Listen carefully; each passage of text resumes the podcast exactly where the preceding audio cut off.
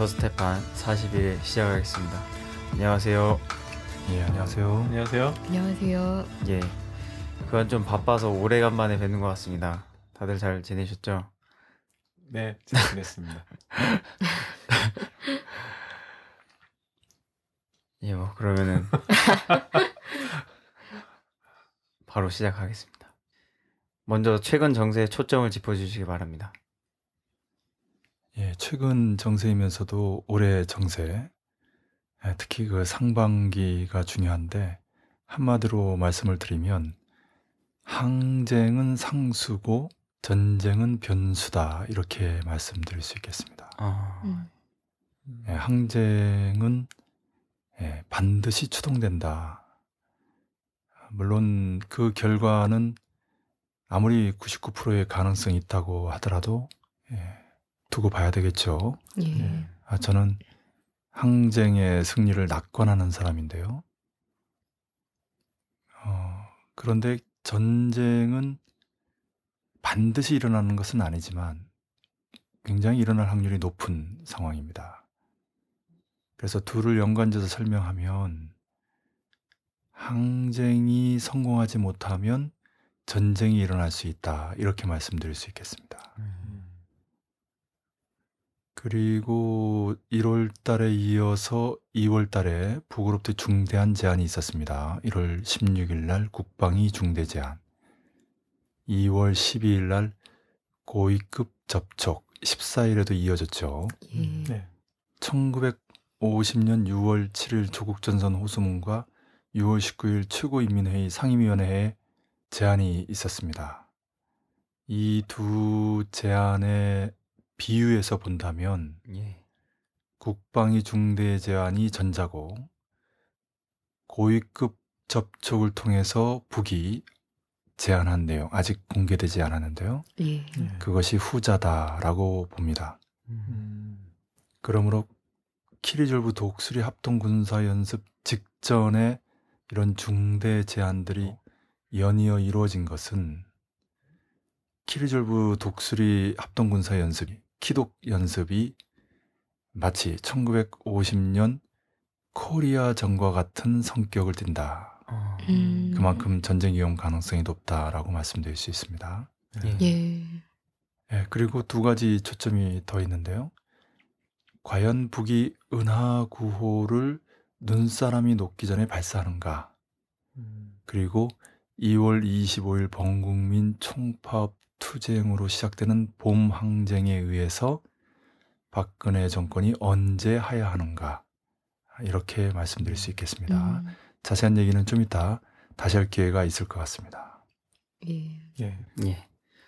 역시 남북 고위급 접촉과 이산가족 상봉, 캐리의 방남, 그레그 대표단의 방북, 키리절부 독수리 합동군사연습 등 일련의 과정을 집중적으로 분석할 필요가 있는 것 같습니다. 예. 남북이 12일과 14일 판문점에서 만났는데요. 북에서는 원동현 조선노동당 중앙위원회 부부장을 단장으로 하는 국방위원회 대표단이 나왔다고 하고요. 남에서는 김규현 청와대 국가안보실 제1차장 겸 국가안전보장회의 사무처장을 수석 대표로 하는 대표단이 참가했습니다. 공동 보도문을 발표했는데요. 그 첫 번째 항이 이산가족 상봉을 예정대로 진행하겠다. 두 번째가 상대방에 대한 비방 중상을 하지 않겠다. 세 번째가 상호 관심사가 되는 문제들을 계속 협의하며 남북 관계를 발전시키기 위해 적극 노력하겠다고 밝혔습니다. 그러면서 남과 북은 상호 편리한 날짜에 고위급 접촉을 또 가지기로 했습니다. 북남 고위급 접촉이 12일과 14일 판문점에서 진행됐습니다. 접촉에는 우리 측에서 원동연 조선노동당 중앙위원회 부부장을 단장으로 하는 조선민주주의인민공화국 국방위원회 대표단이 남측에서 김규현 청와대 국가안보실 1차장 겸 국가안전보장회의 사무처장을 수석 대표로 하는 대표단 성원들이 참가했습니다. 접촉에서 쌍방은 북남 관계를 개선하여 민족적 단합과 평화 번영, 자주 통일의 새 전기를 열어나갈 의지를 확인하고 북과 남 사이에 제기되는 여러 문제들에 대하여 진지하게 협의하였으며 공동보도문을 발표했습니다. 공동보도문 북과 남은 2014년 2월 12일과 14일 판문점에서 고위급 접촉을 가지고 다음과 같이 의견을 모았다. 1. 북과 남은 흩어진 가족 친척 상봉을 예정대로 진행하기로 하였다. 2. 북과 남은 호상비애와 신뢰를 증진시키기 위하여 상대방에 대한 비방과 중상을 하지 않기로 하였다. 3. 북과 남은 호상 관심사로 되는 문제들을 계속 협의하며 북남 관계를 발전시키기 위하여 적극 노력하기로 하였다. 북과 남은 호상 편리한 날짜에 고위급 접촉을 가지기로 하였다. 2014년 2월 14일 그 오늘 접촉에서도 북측에서는 기본적으로 우리 측이 얘기하는 이산가족 상봉이라는 인도적 문제와 또 한미 군사 훈련이라는 이 군사적 문제가 아, 서로 연계되어 있는 문제라는 주장을 했습니다. 아, 그러나 아, 저희들은 이런 순수한 인도적인 문제를 군사적인 문제와 연계시킨다는 것은 우리의 원칙상 받아들일 수 없다. 이것은 별개의 문제고 남에서는 캐리가 13일부터 14일까지 남코리아를 방문했는데요. 윤병세 외교부 장관과 회담을 했고 박근혜 대통령도 만났습니다. 사실 별로 기억에 남거나 쓸모 있는 이야기는 없었는데요. 외교장관 회담 뒤 공동 기자회견에서는 이산가족 상봉 문제와 키리졸브는 별개, 이산가족 상봉처럼 인도주의적인 이슈를 다른 것과 결부시키는 것은 옳지 않다. 이런 이야기를 했습니다. 남코리아 방문을 마치고 14일부터 15일까지는 또 중국을 방문했는데요. 역시 최고위급인 시진핑 국가주석과 왕이 외교부장을 만났습니다. 이번 방중에서 북 비핵화 방안에 대해 중국과 미국이 각각 안을 제시하고 의견을 조율했다고 하는데요. 미국과 중국은 다른 국제사회 파트너들과 함께 북코리아가 입증 가능한 비핵화를 위해 의미 있고 구체적이며 되돌릴 수 없는 조처를 취해야 한다는 데 동의했다며 이들 조처는 지금부터 시작돼야 된다고 언급했습니다. 그러면서 중국이 제시한 구상을 귀국하는 대로 버락 오바마 대통령에게 보고할 것이라고 말했습니다.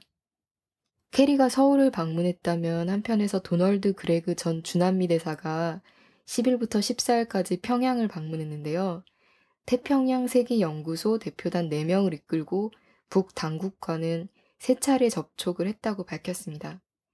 그레그 전 주남미 대사는 14일 평양을 떠나기 앞서 북에 버락 오바마 미국 대통령에 대한 기대를 접지 말라고 권유를 했다고 하고요. 14일 자유아시아 방송 보도인데요. 그레그는 오바마 대통령은 다른 나라와 새로운 관계를 위한 방안을 찾는 괜찮은 fine이라는 단어를 썼는데 괜찮은 대통령이라며 그에 대한 기대를 포기하지 말라고 밝혔다고 합니다. 근데 재밌는 것은 그레그의 이야기인데 북측이 이에 대해서 부정적인 인식을 내보였다고 합니다. 음. 예. 그리고 키리졸브 연습이 2월 24일부터 3월 6일까지 실시가 되고요. 독수리 연습이 2월 24일부터 4월 18일까지 실시된다고 합니다. 그 순서대로 좀 말씀드리면 북의 그 원동연 원래 소속은 이제 통전부죠. 통일전선부 이제 대남 사업을 총괄하는 곳인데 이번에 이제 국방위원회 대표로 나왔습니다. 예. 예. 그래서 국방위원회 청와대 구체적으로 이제 국가안보실인데 이 만남이라는 것은 바로 김정은 제1비서 제1위원장 그 박근혜 대통령 그 직속 기관들의 만남이죠. 음. 그것도 고위급이죠. 예. 예, 접촉이란 말은 이제 북에서도 그렇게 쓰고 있는데요. 예. 회담은 아니다라는 뜻인데, 근데 어쨌든 이 접촉을 통해서 무슨 얘기를 했겠는가, 음. 서로 의중을 타진했다라고 한다면 정말 할 일 없는 사람들이죠. 예. 네. 지금 접촉 내용으로 보면은 다 언론 보도 정도 수준의 내용이에요. 예. 그러니까 상대 측의 어, 의중을 탐색하는 게 언론 보도 수준이라면 아, 시간이 아깝죠. 음. 어, 이 바쁜 와중에 이 중요한 시기에 그래서 그것은 이제 말 그대로 언론 보도용 보도이고 실질적으로는 더 중요한 얘기가 오고 갔다라고 음. 웬만한 사람이 다 추정하는 거죠. 예. 아, 구체적으로 이제 그 짚으면 우선 첫 번째로 12일 접촉 이후 13일 하루 쉬고 14일 날 다시 접촉했다는 겁니다. 음. 네. 뭐 너무나 당연하게도 돌아가서 최고위급에게 보고하고 결론을 받는 시간이죠. 아, 단순히 현장에서 어, 각각의 최고위급에게 연락해서 어떤 훈령을 받는 수준으로는 안 되는 어떤 정말 중요한 사안의 제기가 있었다는 거죠. 예. 네. 둘째는 이 접촉 자체가 북의 제안이고 역시 그 제안도 북으로부터 있었다고 보여집니다. 음. 아, 남으로부터의 제안이 아니에요. 아, 남은 제안할 게 없죠. 아, 이상가족 상봉만 기동 연습과 상관없이 아, 해달라라는 정도이기 때문에 이런 얘기 정도라면 이미 실무적으로 합의한 조건에서 고위급 접촉을 할 필요가 없는 거죠. 음. 네. 세 번째는 이 12일과 14일 사이에 케리 미 국무장관이 방남해서 박근혜 대통령을 만났다는 겁니다. 예. 음. 어, 그러면 무슨 얘기인가 했겠죠. 아, 절묘한 타이밍이에요. 그러네요. 저. 예.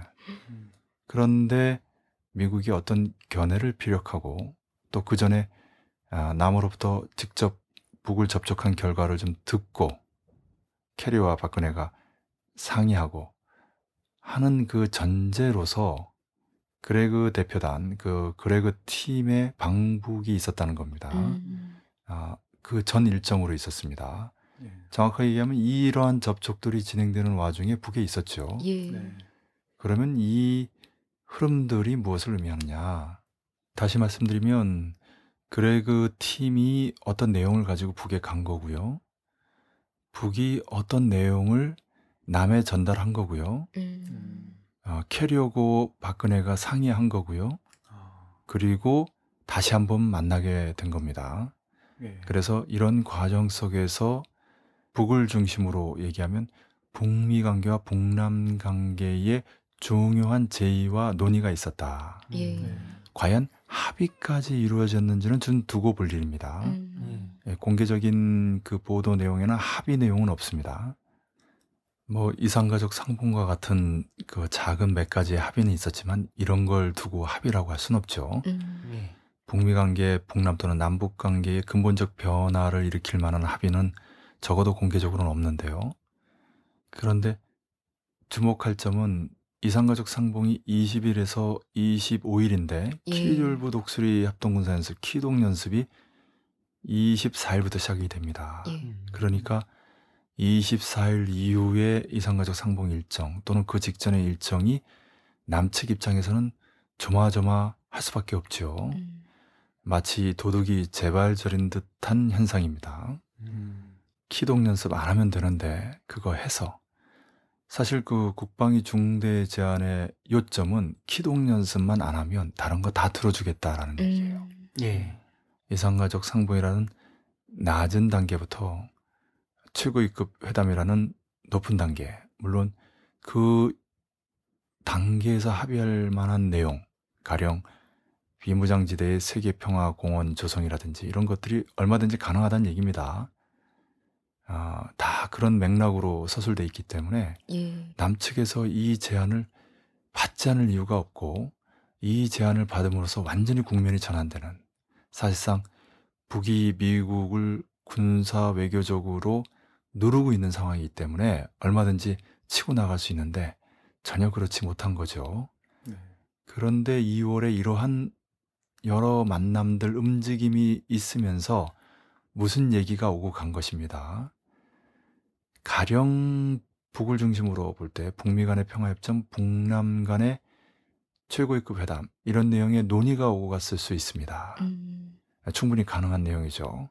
10.4선언에는 3자 또는 4자의 종전선언이라고 표현이 되어 있습니다. 여기서 3자는 기본적으로 북미 중국인데 4자라고 하면 남이 끼죠. 흥미로운 것은 케리가 방남하기 전에 방남 다음에 방중에서 코리아의 통일 문제를 협의하겠다 중국과 예. 네. 그런 얘기를 한 적이 있어요. 예. 그리고 이번에 중국에 가서도 역시 그 코리아 문제가 중요하게 제기됐고 중국과 미국이 각각 비핵화 안을 냈는데 중국의 안을 돌아가서 오바마 대통령과 심중히 토론하겠다라고 했습니다. 예. 여기서 그 비핵화라고 할 때 북만의 비핵화라는 것은 일방적이고 가당치 않은 얘기죠. 음. 북이 핵무장을 한 것도 자위적인 목적에서 한 것이고 남에서 적어도 한동안은 천여 개의 전술핵 무기가 있었고 지금도 기동 연습 과정에서 구체적으로 2월 달에 북과 남, 남과 북의 이상가족 상봉을 위한 실무회담이 진행되고 있던 그 5일 실무회담이 진행되고 있던 바로 그날의 B-52 전략 핵폭격기가 코리아 반도 상공에 날아들어서 직도에 폭격 훈련을 하고 돌아갔다는 거 아닙니까? 예. 음. 예.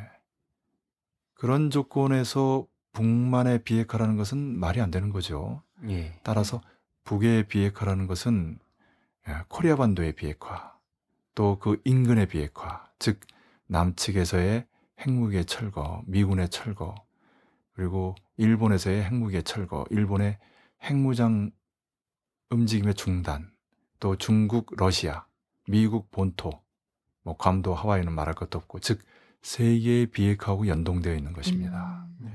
그렇기 때문에 중국이 어떤 비핵화 안을 냈다면 그것을 주목하지 않을 수 없는데요. 음. 이 기회에 하나 참고로 꼭 말씀드리고 싶은 것은 1964년에 중국이 원자탄 실험에 성공합니다. 예. 그럴 때 북이 지지 성명을 냈어요. 아. 자위적인 핵무장에 대한 평가죠. 음. 근데 중국은 북이 핵시험에 성공했을 때 비판 성명을 냈어요. 아. 이게 이제 북과 중국, 중국과 북의 차이점입니다. 음. 같은 사회주의 국가라고 하더라도 북이 계획 경제 사회주의 원칙을 견지하는 데 비해서 중국이 시장 경제를 받아들이면서 사회주의 원칙에서 일탈하는 것과 같은 맥락이라고 봐도 틀리지 않습니다. 예. 네. 어, 캐리가 도대체 어떤 사람인가 이런 얘기를 좀 하지 않을 수 없는데요. 캐리는 베트남전에 참전한 용사입니다. 음. 아, 그럼에도 불구하고 반전단체에서 전쟁을 반대하는 활동으로 유명한 사람이고요. 아. 국회의원이 돼서도 그랬고, 그리고 실제 그 외교 상임위원장을 맡으면서도 역시 그런 평화지향적인 활동을 한 사람이에요. 음. 물론 유대자본의 대변 활동도 합니다마는 그 기조가 평화적인 아, 본질상 당근책이죠. 예, 네. 채찍책과 함께 투트랙으로 세계에서의 미국의 군사 외교 패권을 여전히 유지하기 위한 그런 당근책, 유화책을 주로 펼치는 사람이에요. 중동에서 팔레스타인 이스라엘 평화회담도 마찬가지고 시리아 평화회담에서 이란을 넣으려고 한 것도 역시 캐리고 예, 지금 이란과 안보리 상임이사국 다섯 개국 그리고 독일과의 협상을 추진하는 데서도 역시 케리의 숨은 역할이 컸습니다. 예. 그런 케리가 이 중요한 시기에 코리아 반도와 중국을 거쳐서 갔는데 별로 남긴 말이 없어요. 음. 한미 외교장관이 서울에서 만났습니다. 우리나라를 방문하고 있는 존 케리 국무장관과 윤병세 외교장관은 회담을 마친 뒤 한미 군사훈련과 관련해 매년 훈련을 실시할 것이라고 강조한 뒤 인도주의적 사안인 이산가족 행사와 군사훈련은 연계되어서는 안 된다는 공통의 입장을 확인했다고 밝혔습니다. 존 케리 미 국무부 장관은 또 한일 관계 악화와 관련해 한국과 일본이 역사를 극복하고 관계를 진전시키는 것이 좋다고 생각한다고 말했습니다. 케리 장관은 특히 선 비핵화 조치 후 대화라는 기존 입장을 강조한 뒤 북핵 위협에 맞서 굳건한 3자 협력 유지가 중요하다며 한일 모두 다 동맹국이기 때문에 역사적인 문제를 해결할 수 있도록 하고 있다고 강조했습니다. 그것은 남기지 않은 숨은 중요한 뭔가가 있든지 아니면 정말 할 일 없는 사람인 것이에요. 할일 없는 사람이겠는가? 아, 그렇진 않습니다. 그리고 이러한 성과, 즉 중동과 극동, 극동과 중동에서의 중요한 성과를 가지고 차기 대권도 넘겨보는 사람이거든요. 음. 예. 아. 그렇기 때문에 더더욱 적극적으로 뭔가 이뤄내려고 할 텐데, 네. 예. 그리고 무엇보다도 이제 북미 간의 5차에 걸친 대결전, 지금 제 5차 북미 반미 전면 대결전이 진행 중인데, 예. 음, 북이 유대 자본을 비롯한 범제국주의, 그 안에 물론 미제국주의도 포함되어 있죠. 이 세력과의 싸움에서 가령 2012년 12월 12일 날 은하 3호 2호기를 극궤도에 미 본토 지상 500km를 지나가는 그리고 2013년 작년이죠. 2월 12일에 제3차 핵시험 슈퍼 EMP 또는 그 이상의 위력을 가진 핵시험을 통해서 은하 3호 2호기에 실려서 지상 500km 극궤도에 안착된 광명성 3호 2호기가 무엇인지 이러한 그 투쟁을 통해서 북이 유대자본 미제국주의를 비롯한 범제국주의 세력에게 겁박한 것은 예. 예, 바로 어, 항복하지 않으면 작살내겠다. 음. 어, 알아서 해라. 이번이 마지막이다. 라는 최후 통첩과 같은 것이거든요. 그리고 작년 상반기에 전쟁 발발 직전 98%까지 예, 치달았고 작년 하반기도 굉장히 긴장된 상황이었고요. 예. 네. 그럼에도 불구하고 북이 참고 참고 참고 또 참은 뒤에 올 상반기에 기동 연습 기간에 역시 최고조의 군사적 긴장 상태가 고조되고 있는 것입니다. 적어도 작년보다 심각하고 위험한 군사적 긴장 상태죠. 음. 99% 이상이라고 봅니다. 예. 실제로 미군의 군사 지휘관들이나 남의 국방부의 핵심들도 같은 말들을 하고 있어요.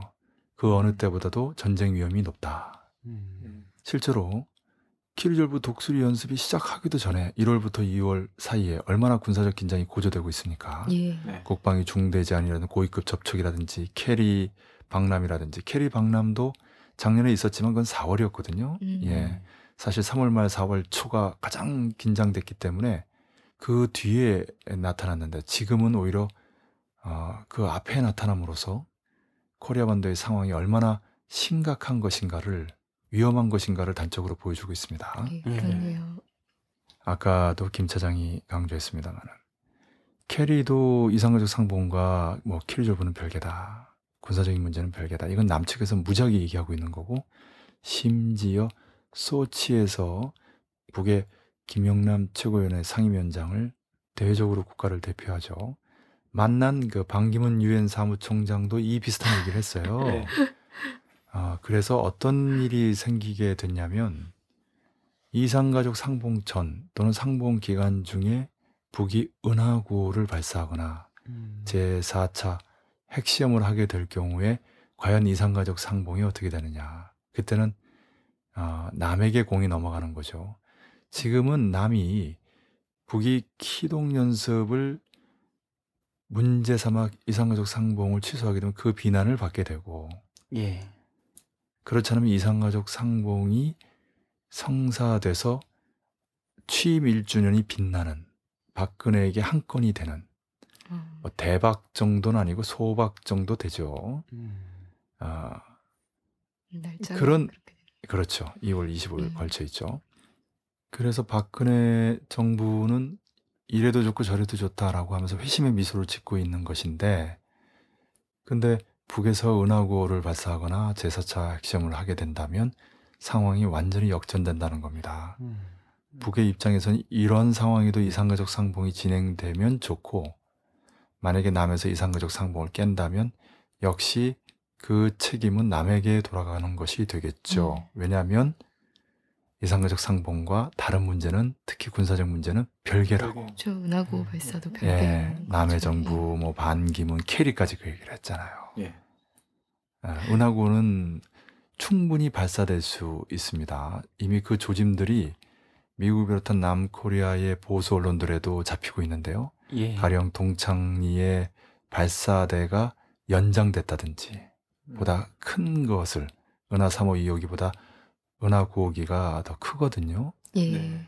그리고 풍계리 1차, 2차, 3차 핵시험을 했던 곳에서 제4차 핵시험이 임박했다는 여러 가지 공사라든지 징후들이 잡히고 있어요. 음. 예. 물론 제 생각에는 제4차 핵시험보다는 은하구호 발사가 더 가능성이 높다고 봅니다. 음. 실제로 작년 초 신년경축 모란봉악단의 공연에서도 은하 3호 2호기와 은하 9호기가 전시됐고요. 그때 흥미로운 거는 이미 여러 번 말씀드렸습니다만 눈사람이 은하 3호 2호기하고 9호기를 갖고 있는 겁니다. 예. 예. 연하 3호 2호기가 아, 2012년 12월 12일 아, 눈 내리는 겨울철에 발사됐듯이 은하 9호기도 2월 즉 눈사람이 녹기 전에 발사될 가능성이 높은 거죠. 그런 상징입니다. 음. 예, 가능성이 있습니다. 물론 이걸 절대적으로 봐서는 안 되겠지만 그런 구상을 가지고 있다고 어, 그 충분히 추정 가능합니다. 예. 무엇보다도 키리졸브 독수리 합동 군사 연습이라고 하는 미국과 남, 나아가 일본까지도 포함되죠. 왜냐하면 일본이 최근에도 아베가 국회에서 집단적 자유권이라는 것은 한마디로 말해서 가령 미국이 북과 전쟁을 하게 될 때 일본이 참전하는 것이다라고 알기 쉽게 그 속내를 드러내지 않았습니까? 음, 네. 노골적으로. 예, 그런 것처럼 미국과 남, 나아가 일본까지 북을 향한 군사적 공세를 취하는 거예요. 음. 예. 아, 더욱이 키동 연습의 본질이 세 가지인데 하나는 북침이고 두 번째는 선제 핵타격이고 세 번째는 평양을 전제로 한 대규모 상륙 작전 음. 연습이에요. 예. 얼마나 위협적이에요. 그러니 북이 빈손으로 어, 가령 이산가족 상봉과 같은 사실 그것만 있다면 북의 군대와 인민들에게는 잘못된 음, 메시지를 보내는 것이 됩니다. 즉 미남 나아가 실질적으로 일본까지 가지 않은 키동 연습의 위험성에 대해서 북의 군대와 인민들에게 상대적으로 그 정도에 맞지 않은 미약한 메시지, 다시 말하면 굉장히 위험한데 덜 위험하다. 이런 식의 유화적인 조치로 막을 수 있다. 이런 메시지, 혼선을 줄 수 있어요. 음. 그래서 1월 달에 아, 김정은 제일비서 최고사령관이 항공 육전대의 강화 훈련이라든지 야간 전술 훈련이라든지 그리고 마두산 혁명 전적지를 방문하고 지금도 노동신문이 계속 강조하고 있거든요. 연재물을 내면서 말입니다. 어. 여기서 하나 또 중요한 것은 극동만이 아니라 중동이 연관되어 있는데 이 극동에서의 상황만이 아니라 중동에서의 상황도 여전히 교착 상태에 있다는 겁니다. 음. 예. 근본적인 전환, 비약이 이루어지지 않고 있습니다. 북의 신년사에서 김정은 제일비서 최고사령관이 강조한 것이 비약 아닙니까? 예. 올해를 비약의 해로 위대한 변혁의 해로 만들자고 했는데 아, 역시 관건은 이 북미 반미 이 전면 대결전이고 그 대결전에서 승기를 잡으려면 국면을 북이 주도하려면 뭔가 강력한 군사적 공세를 취해야 한다는 것은 너무나 당연합니다. 음. 그것이 은하구호기와 제4차 핵심이죠. 예. 예. 그런데 은하 9호기는 적어도 과학 실용 위성을 발사하는 우주 발사체다. 이렇게 북이 주장할 수가 있어요. 음. 음. 사실 세계 어느 누구도 믿기 힘들죠. 어, 음. 지금과 같은 대결전에서 북이 우주 발사체를 발사했다면 그것은 군사적인 목적이 주지 과학적 목적이 주겠느냐 그렇게 생각하지만 적어도 그렇게 주장은 할수 있는 거죠. 음. 그러나 핵시험은 다릅니다. 아, 핵시험을 과학적 목적으로 했다고 할 수 없죠. 네. 핵이야말로 가장 강력한 무기인데 음. 예. 예, 그렇기 때문에 일단은 아, 구호기를 먼저 발사하고 봐가지고 제4차 핵시험을 하지 않겠느냐 이런 추리가 합리적입니다.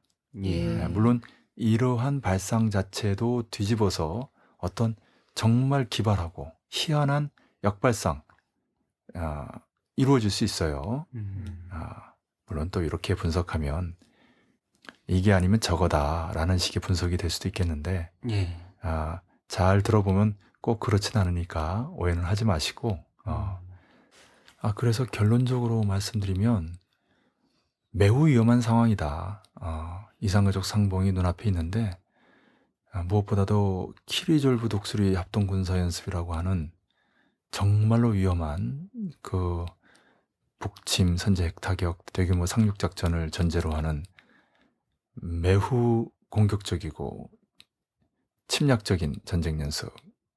역사적으로 이런 전쟁 연습에서 전쟁이 시작됐고 무엇보다도 작년을 거쳐서 올해 또다시 이러한 양적 축적으로 질적 비약이 이루어질 수도 있는 그런 상황. 그래서인지 북이 국방위 중대 제안과 고위급 조척을 통해 가지고 마치 코리아전 6월 25일 직전에 6월 7일 조국 전선 호송훈과 6월 19일 최고인민회의 상임위에 북한남의 남과 북의 국회를 통합하는 방식으로 통일하자라는 전격적이고 대담한 제안이 있었던 것처럼 그 두 번의 제안이 연속적으로 1월달과 2월달에 있었습니다. 어. 그렇기 때문에 현재의 상황은 정말로 위험한 상황이고 이러한 상황에 북이 언제 은하구기를 발사하고 제4차 핵시험을 하는가. 이런 전략적인 공세 말고 가령 백령도 앞바다 사건이나 연평도 전자포격전과 같은 전술적인 국부전이 정말로 벌어지는가. 나아가 특수전 전면전으로 통일대전이 벌어지는가 또 더 나아가 괌도 하와이 미 서부를 겨냥하는 제한핵전 확대 제한핵전 미 본토를 포괄하는 전면핵전 이러한 반미 대전이 벌어지는가 예. 정말로 아슬아슬하고 위험천만한 상황이 아닐 수 없습니다. 예. 이러한 전쟁상을 막기 위한 그 직전에 어, 대화를 통한 외교적인 노력이 2월 중에 진행이 됐는데 적어도 겉으로 드러나기로는 별 성과가 없다. 음, 이미 예정된 군사적 충돌로 가고 있다. 이렇게 말씀드릴 수 있습니다. 예. 예, 방금 말씀하셨는데 역시 이게 중요해서 다시 한번 여쭤보겠습니다. 올해 운하 9호를 발사하겠는지 제4차 핵시험을 하겠는지 올해라면 한다고 봅니다. 예. 음, 그 가능성이 매우 높습니다. 예. 예. 상반기에 한다고 봅니다. 음, 역시 그 가능성이 매우 높고요. 예. 그리고 지금 며칠 안 남았습니다만 이상가족 상봉 전 또는 이상가족 상봉 시에도 가능합니다. 음, 역시 그 가능성도 매우 높습니다. 네. 이상가족 상봉전은 이제 오늘이 2월 16일 김정일 국방위원장의 생일이죠. 예. 네. 그리고 2월 19일은 김정일 국방위원장이 후계자가 된 후 온 사회의 주체 사상화 강령을 발표한 날입니다. 그 네. 40돌이 되거든요. 예. 음. 그래서 이 즈음, 즉 216에서 219 사이 또는 219 또는 이상가족 상봉 시에 음. 왜냐하면 어, 그 실무 회담을 하는 그날 B52가 떴거든요. 예. 네, 그러니까 그 보복의 의미에서 어, 전부 가능합니다. 예. 또는 그 키동 연습이 시작하는 24일 어, 등등 얼마든지 그 발사를 계획할 만한 어, 날들이 있는데요. 참고로 은하 3호 2호기는 2012년 12월 12일에 발사됐는데 그것은 2012년이라고 하는 김일성 주석 탄생 100주년을 넘기지 않겠다는 거와 12월 12일이 북에서 첫 기관단총이 제작된 국방공업으로서 특기할 만한 날입니다. 예. 김일성 주석이 직접 어, 시범 사격까지 했는데요. 네. 그런 날을 기념해서 발사한 겁니다. 아, 기관단총에서 이제는 은하 3호 2호기, 광명성 3호 2호기까지 발전했다는 얘기죠. 예.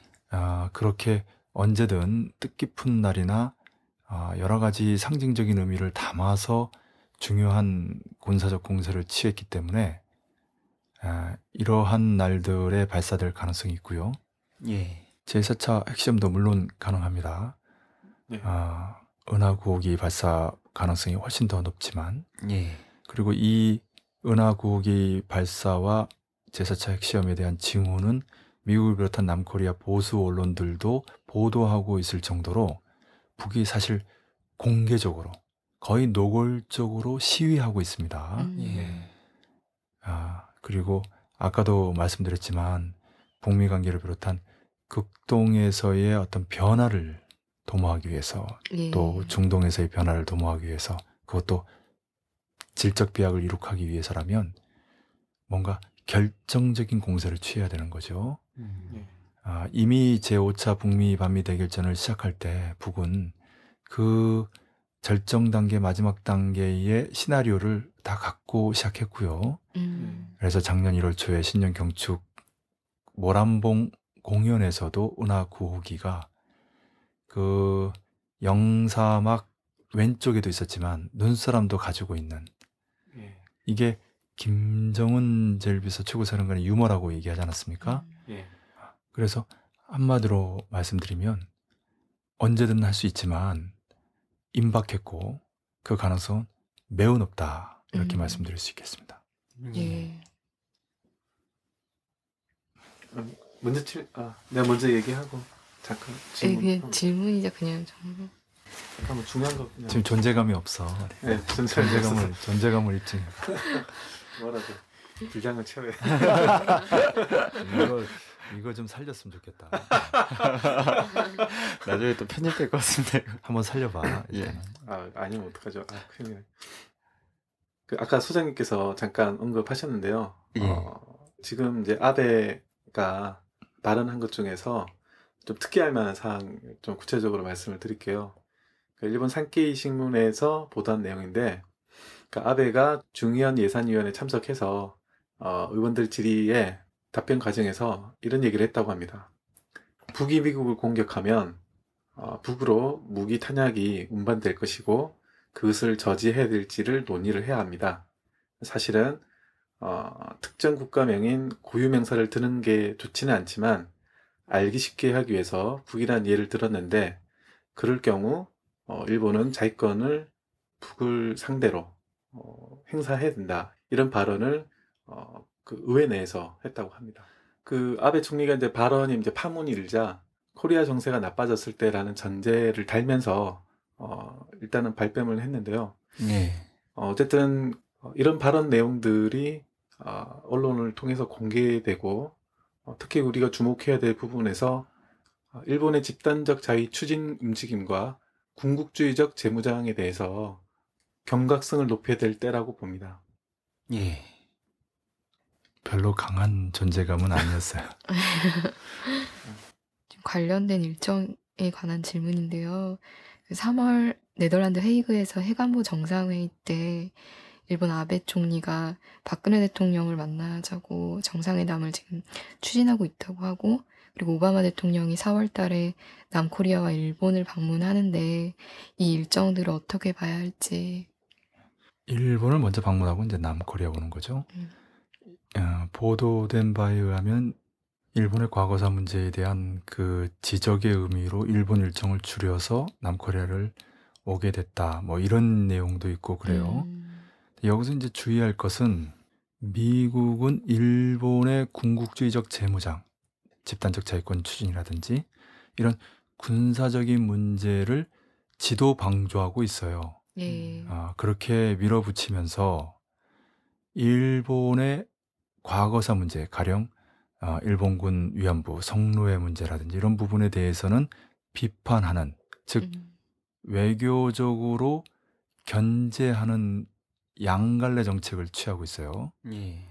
큰 거는 일본을 밀어주고 작은 것은 남을 밀어주는 음, 이런 정책인 거죠. 어, 음. 그러니까 우리는 미국이 일본의 과거사 문제를 지적한다고 해서 와 대단하다 잘 됐다 이렇게 볼 만은 아니라는 겁니다. 음. 무엇보다도 중요한 건 역시 군사적인 것이고 일본의 군사적 침략을 당해 식민지로 전락하고 나라가 망하면 백성은 상같이 개 신세만도 못하다는 말처럼 예. 징병징용으로 850만, 성노예로 20만이 끌려다녔던 것이 바로 우리의 그 100년도 안 되는 엄연한 역사적 사실이에요. 그런 의미에서 일본의 군국주의와 아, 일본군의 재무장은 참으로 어, 위험천만한 음, 상황이 아닐 수 없어요. 예. 더구나 남의 정권은 그 아베 정권과 같은 맥락의 수구 정권이거든요. 예. 파쇼 정권이라고 해도 지나치지 않을 정도로 그 선대들 또한 깊은 인연이 있고요. 아, 귀태 정권이다 이런 비판도 있지 않습니까? 음. 물론 이러한 아베 정권, 박근혜 정권 출범을 배후에서 조종하고 그렇게 만든 것이 미국이죠. 그것은 미국이 재균형 정책이라고 그래가지고 어, 중국과 러시아와 북이 경제적으로 군사적으로 강해지는 데 대해서 재정 위기를 겪는 미국은 그만큼 군사적으로 약해질 수밖에 없는 그런 상황을 아, 모면하기 위한 방책으로 일본의 집단적 자유권 추진을 비롯한 군국주의 이 부활 책동으로 다시 말하면 일본군을 무장시키면서 균형을 맞추려고 하는 거거든요. 예. 그리고 이것은 미국이 아시아 태평양, 특히 아시아를 중시하면서 가장 중요한 전략적인 지역으로 삼고 있고 구체적으로 아시아 중심축으로의 이동이라고 하는 어, 정책을 세워서 어, 중국을 포위하는 그러한 미군 기지들을 강화하고 또 새롭게 건설하고 있는 와중이기 때문에 더욱 그렇습니다. 그래서 박근혜가 겉으로는 일본에 뭔가 대치하고 어, 일본을 다루는 듯한 제스처를 취하지만 다 국민들을 우롱하는 제스처에 불과한 것이고 어, 마치 어, 철도 민영화 사형화를 추진하면서도 민영화 사형화가 아니다라고 얘기하는 것과 같은 행동이죠. 예. 그래서 남코리아 일본 관계는 적어도 정부 간에 어, 대화가 진행이 되고 가까워질 수밖에 없다는 거, 어, 멀지 않았다는 거, 이건 너무나 분명합니다. 참고로 얘기하면 이런 그 가설이 있는데 박정희가 일본과 수교하면서 받은 돈으로 만든 계좌가 스위스에 있는데 아, 그것을 이번에 박근혜 가서 그거 내 거다라고 얘기하고 왔다는 겁니다. 그 직후에 일본이 더욱 공격적으로 남코리아 정부에 대해서 발언하고 있어요. 음. 이것은 무엇이냐면 그것은 박근혜가 남과 일본, 일본과 남의 수교라고 하는 그 상황을 인정하는 것이 되는 거거든요. 음. 어, 끝났다고 뭐 가령 말씀하셨어요. 독도 문제라든지 예, 이게 그 수교하는 과정에서 헐값에 팔렸는데 일본이 독도는 일본 땅이다라고 얘기할 수 있는 근거 중에 하나가 바로 그 돈이거든요. 음. 근데 그걸 이번에 박근혜가 가가지고 내 거라고 어, 얘기했다면 딱 걸려든 거죠. 음. 어, 그렇다면은 박근혜는 더더욱 일본에 대해서 어, 그 고양이 배 새앙지처럼 굴지 않을 수 음. 없을 겁니다. 예. 미국의 조종에 의해서도 그렇게 할 수밖에 없는데 이런 약점까지 있다면 더 그럴 수밖에 없는 거죠. 물론 이것은 아, 좀 더 확인이 필요한 하나의 가설 주장에 불과한 것입니다만은 갑자기 생뚱맞게 스위스를 가고 겉으로 드러나는 것은 아무것도 없는 아, 이른바 비즈니스 외교를 천명하면서 실제로 비즈니스도 없고 그렇게 외교적인 실력도 없는데 왜 스위스를 그렇게 가는가? 음. 뭐다 알다시피 박근혜가 그런 외유를 좋아하긴 해요. 전용기를 타고 다른 나라 가서 파티 석상에서 잔을 찍고 어, 또 패션쇼도 하고 이런 거를 너무 좋아하는 예. 어, 그런 그 꿈을 꾸면서 어, 수십 년을 사람 사람 같아요. 그렇기 때문에 뭐 예. 그렇게 이해가 안 되는 것도 아니지만 왜 갑자기 1월 달에 스위스냐 음. 아, 이런 거 한번 생각해 보지 않을 수 없습니다. 예. 아, 그리고 순서는 좀 뒤바뀌었는데, 우리 이 대표님이 그 지적한 그 내용은 우리가 집단적 자위권의 본질이 미남이 북과 전쟁을 하게 될 때 일본이 가세하는 거다라고 얘기했습니다. 예. 예. 그 내용을 아베가 국회에서 확인해 준 거죠. 예. 음. 아마 우리 방송을 듣고 있는 것 같아요. 언제 한번 그 동아시아, 동북아와 동남아까지 포괄하는 중미, 미중 간의 패권 다툼의 구체적인 그 상황들, 그리고 이러한 그 정세 속에서 북이 어떠한 군사 외교적인 아, 전략을 구사하고 있는가라는 부분에 대해서 한번 아, 자세하게 짚었으면 합니다. 예. 네. 예. 아까 말씀하셨듯이 최근 중동 상황도 교착 국면이 아닌가 싶습니다. 어, 중동 상황에서 가장 핵심은 이란이죠. 예. 어, 18일 이란은 P5 플러스 1, 즉 어, 미국을 중심으로 한 어, 핵협상을 어, 지금 계속 벌이고 있는데요. 예. 어, 18일 오스트리아 비인에서 열리는 핵협상을 앞두고 어, 차세대 원심 분리기 개발과 탄도 미사일 시험 발사에 성공했다고 발표를 했습니다. 음. 그래서 당연히 미국이 어, 반발을 했는데요.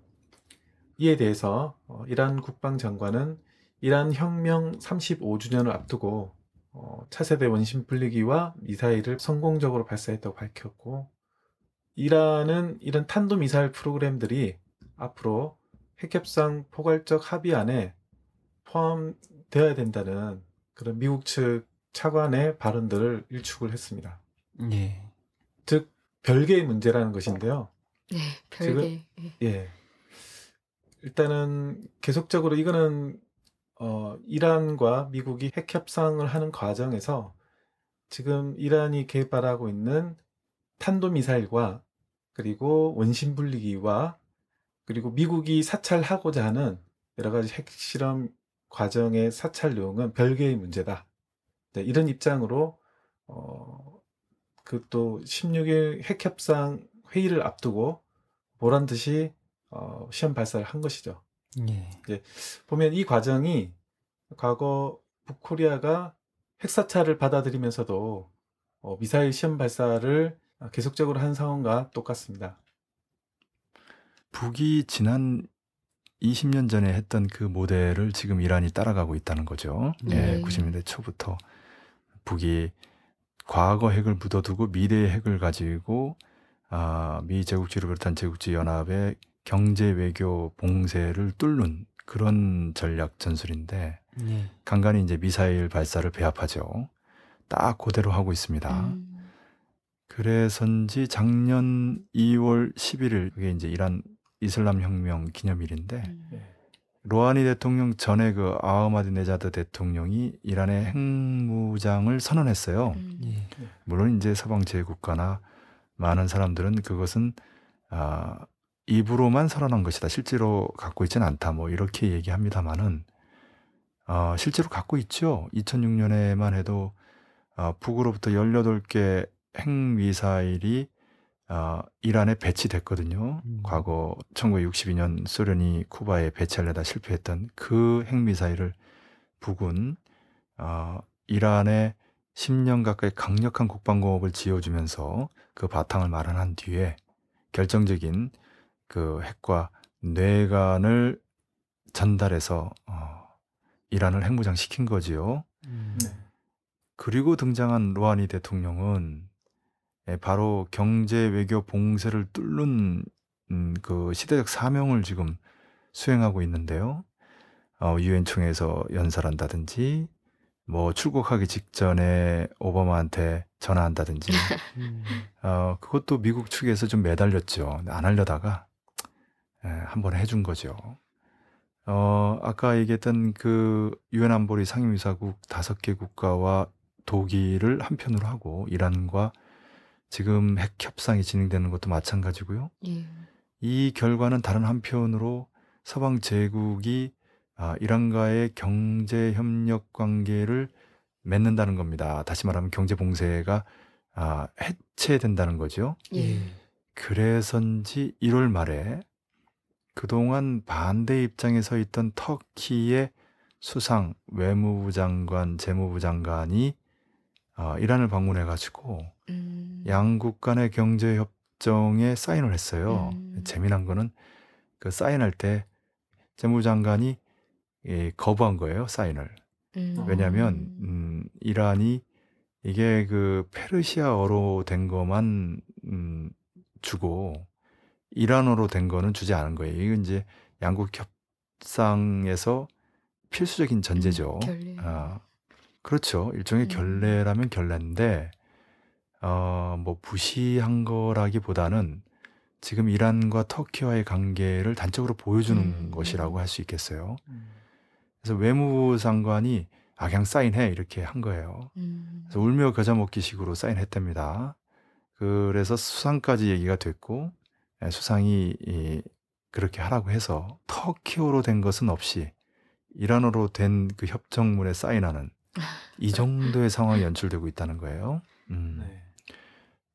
그리고 두바이가 매우 중요한데 저도 이제 두바이를 가끔 지나갑니다만 지나갈 때마다 왜 친유대 친제국주의 자본의 거점 중에 하나인 두바이가 왜 반유대 반제국주의 이슬람 세력들의 공격을 받지 않는가라는 의문을 늘상 가졌는데 이 두바이가 사실은 요 두 세력 간의 요충지이기도 해요. 교육의 중심지입니다. 예.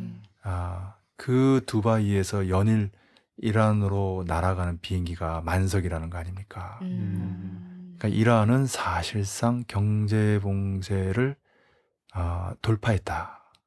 그 경제 봉쇄망이 사실상 해체됐다. 이렇게 봐도 과언이 아니겠습니다. 음. 물론 질적 비약이라고 하기에는 좀 더 양적 축적이 있거나 보다 결정적인 그 진전이 있어야 되겠는데 그렇게 될 것으로 믿어 의심치 않는 정세입니다. 음. 네.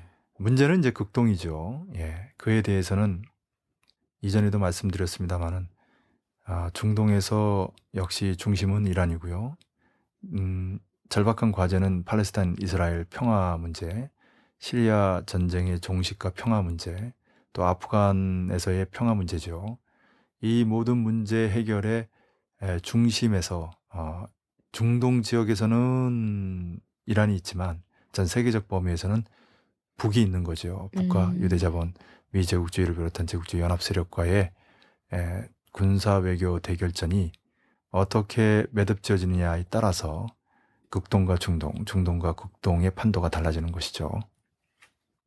한마디만 더 덧붙이면은 극동과 중동, 중동과 극동이 필연적으로 본질적으로 연관됐다는 것을 정세 분석에서 언제나 잊지 말아야 하겠습니다. 오늘 2월 16일을 맞아서 노동신문 일면에 시리아 국가수반이 북에 보낸 예, 축전이 있습니다. 예. 음. 아, 이것이 또 무엇을 말하는가? 음. 아, 다시 한번 어, 극동과 중동의 연관, 그 정세 초점에 어, 북이 어, 밀접히 연관돼 있을 뿐만이 아니라 사실상 결정적인 역할을 하고 있다 이렇게 말할 수 있겠습니다. 예.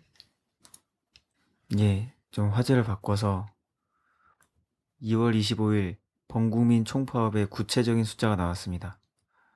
서울 5만, 전국 20만을 모으겠다고 했습니다. 2.25 국민파업위원회가 12일 발족됐는데요. 민중의힘, 민주노총, 전농, 전현농, 전국빈민연합, 한국청년연대 대학생 총파업위원회, 진보당, 정의당, 노동당, 전국 유통상인연합회 등 노동시민사회 정당 상인 각계각층으로 구성이 됐고요. 이날 기자회견에서 아까 언급했듯이 서울 5만, 전국 20만 규모의 국민 파업 대회를 열겠다고 밝혔습니다. 노동자, 농민, 빈민, 상인 등 서민들이 살기 위해 2.25 국민 파업을 결행한다고 밝혔고요.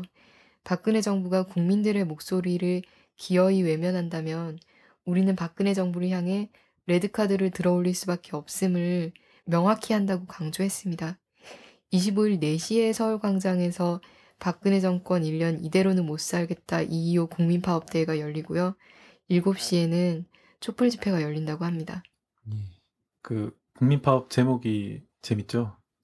어, 박근혜 정권 1년 못 살겠다 2.25 국민파업 대회가 제목인데요.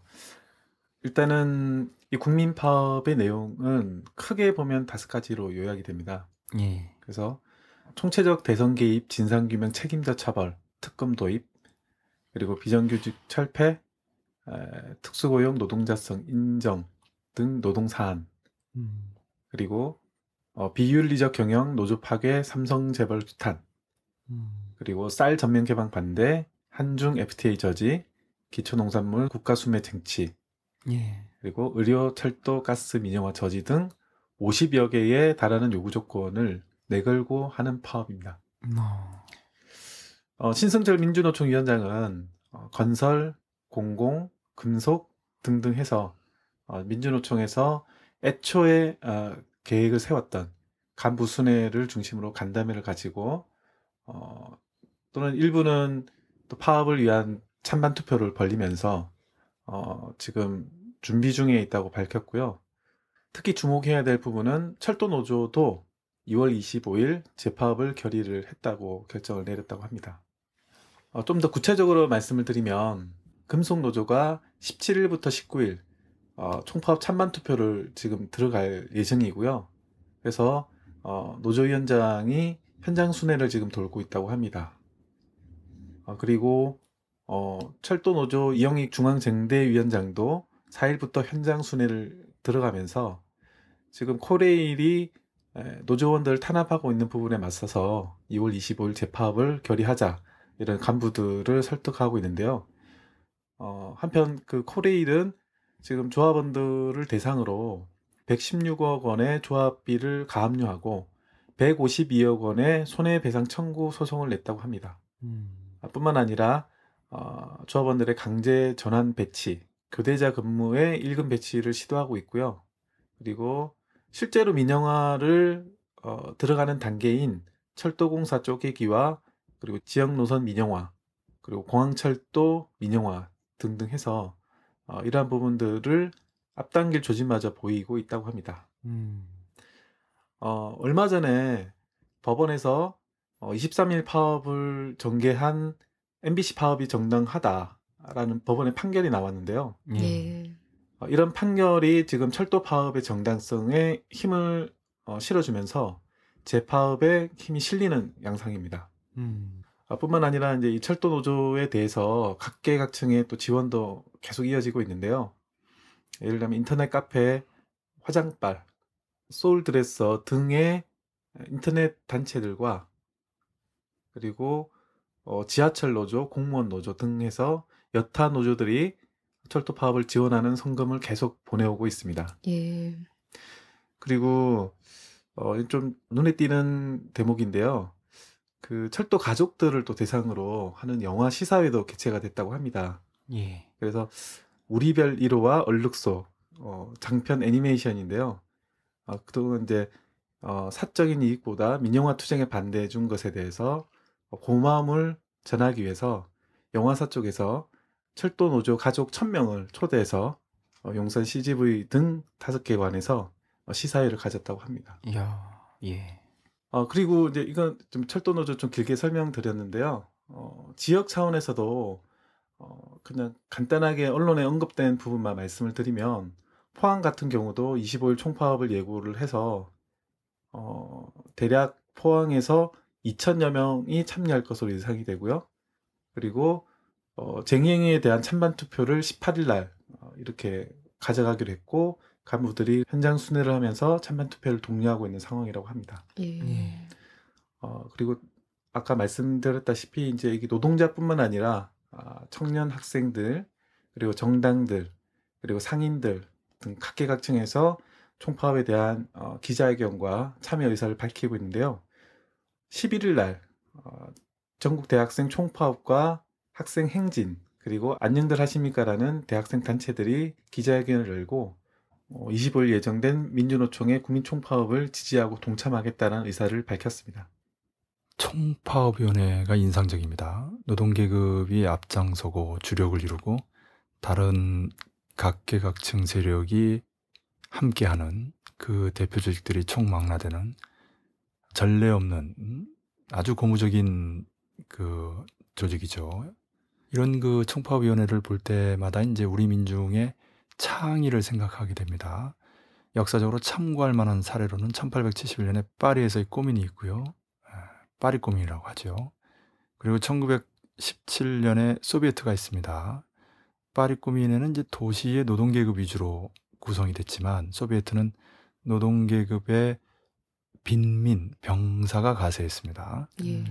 이러한 그 세력들이 바로 정권을 구성하는 데서 획기적인 그 인류 역사상에 처음 있는 커다란 진보고 놀라운 그 창이라고 할 수 있는데 그 지금 남코리아에서 그러한 현상들이 보여지는 것 같아서 어, 매우 주목됩니다. 예. 두 번째로 강조하고 싶은 것은 어, 이 2월 25일 2.25 국민 총파업으로 박근혜 정권이 바로 하야하지는 않을 겁니다. 음. 왜냐하면 박근혜 대통령 레이디 가카가 외유를 너무 좋아하기 때문에 또 3월 달에 독일을 비롯한 또 유럽을 또 순방하는 일정을 또 잡았어요. 예. 아, 그래서 그게 아까워서라도 아마 어떻게든 더 버티려고 할 것 같아요. 근데 어, 통일진보의 입장 또는 총파업위원회 입장에서 봤을 때는 물론 하루빨리 야, 퇴진시키면 좋지만 퇴진이 늦어져도 좋다. 그것은 노동자와 기층 민중, 나아가 전체 민중의 정치 세력화에 도움이 되기 때문에 그렇습니다. 그건 왜- 아닌데 그냥 국민파업위원회가 명칭은 명칭인가? 예, 방금 그 김 차장이 총파업위원회가 아니고 국민파업위원회라고 교정을 해줬는데요. 예. 여기서 강조하고 싶은 것은 4.19 봉기 이후 이승만 정권이 하야를 늦췄다면, 아니, 안 하려고 했다면 더 좋았을 거라는 겁니다. 음. 그리고 6월 항쟁도 마찬가지입니다.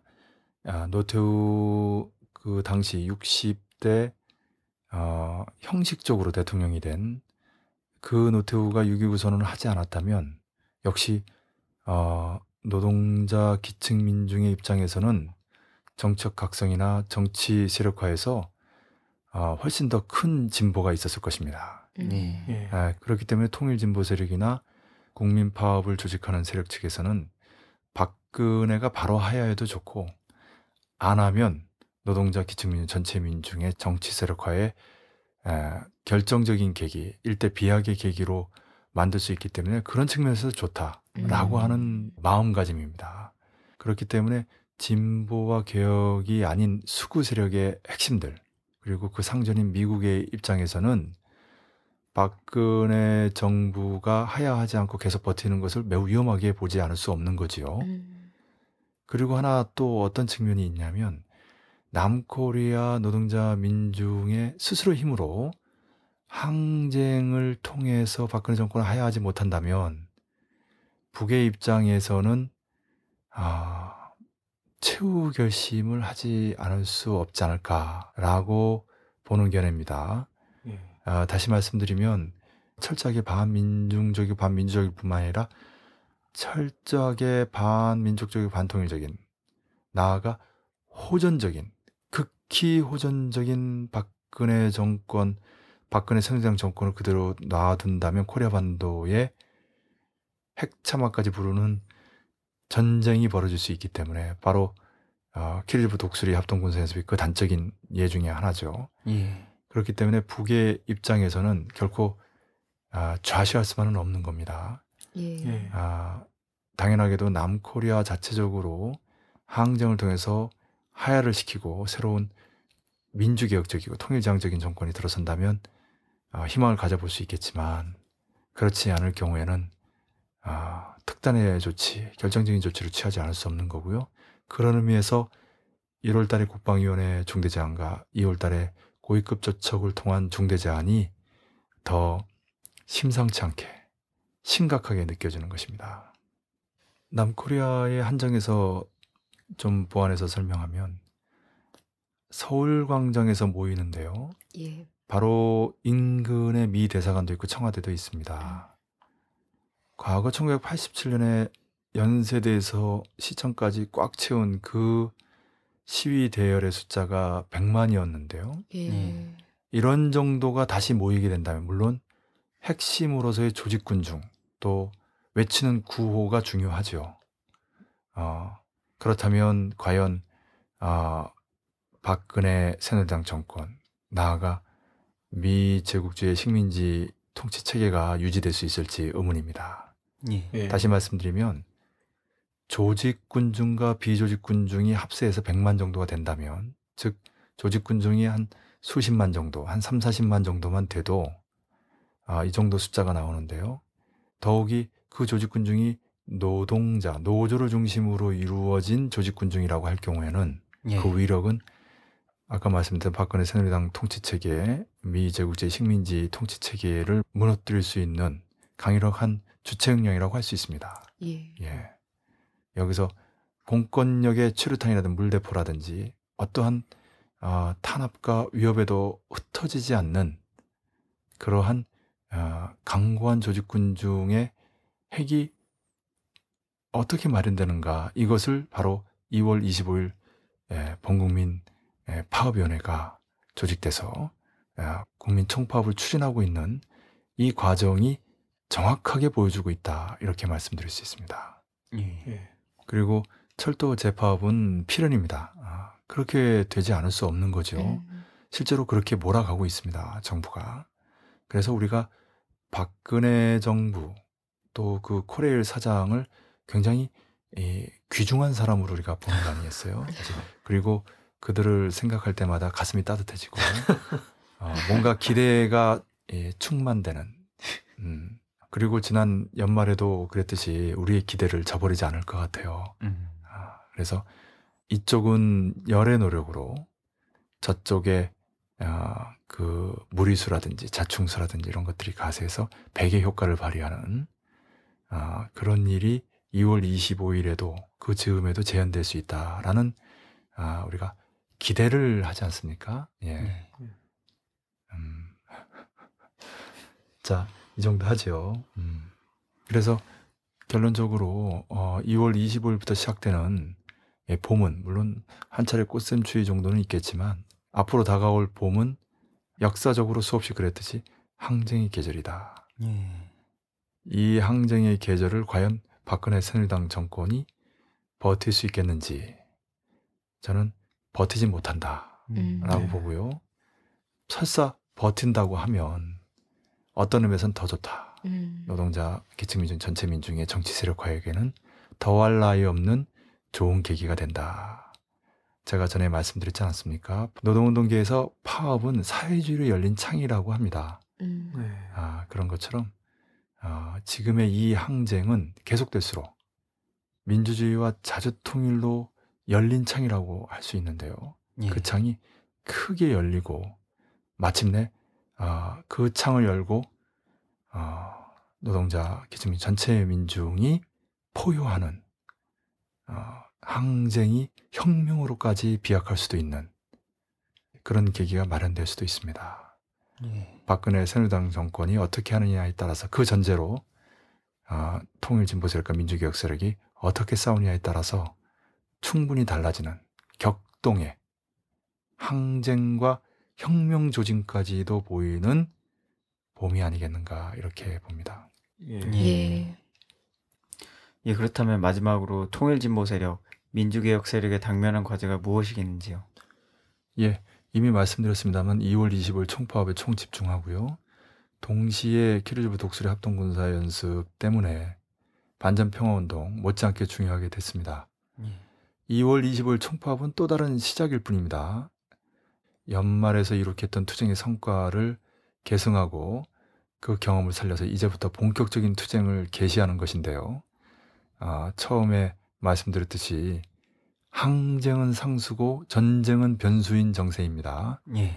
이러한 정세 인식부터 확고히 하는 전제에서 다가올 장엄한 역사적인 봄 항쟁을 아, 철저하게 치밀하게 힘차게 준비해야 하겠습니다.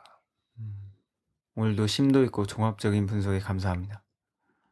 격동하는 코리아 반대의 정세의 요구에 맞게 반파쇼 민주화 운동, 반전 평화 운동, 한마디로 구구 운동에 모두 다 떨쳐 나서야 할 때입니다. 오늘도 모두 수고하셨습니다. 수고하셨습니다. 수고했습니다. 수고하셨습니다.